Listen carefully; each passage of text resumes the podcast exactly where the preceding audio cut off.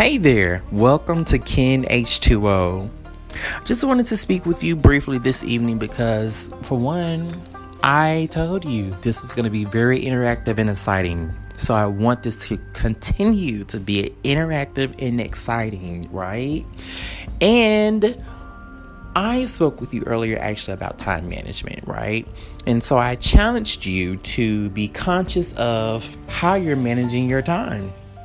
And I'm hopeful that you were able to identify some good strategies and methods that work best for you on a day to day basis or maybe weekly basis when it comes to managing your time, regardless if you're working at school or even at home. It's, it's so critical for us to make sure that we're utilizing our time and managing our time very effectively, especially when we're trying to level up in life, be more successful, staying organized, staying on task, staying on time helps us to achieve a lot in life when it comes to just minor to major goals. So, if you were not able to identify strategy or method, then no worries. Tomorrow, start fresh, right?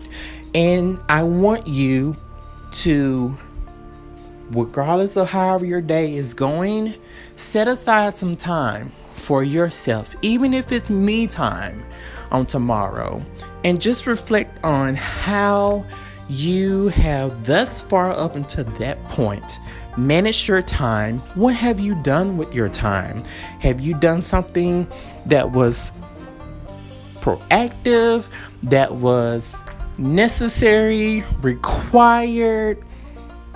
Just do some of those things on tomorrow so that way you can better equip your mind, your skills, and most importantly, your time.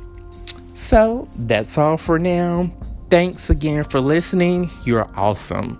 And I hope that you have the remainder of an awesome Monday. And until next time, God bless.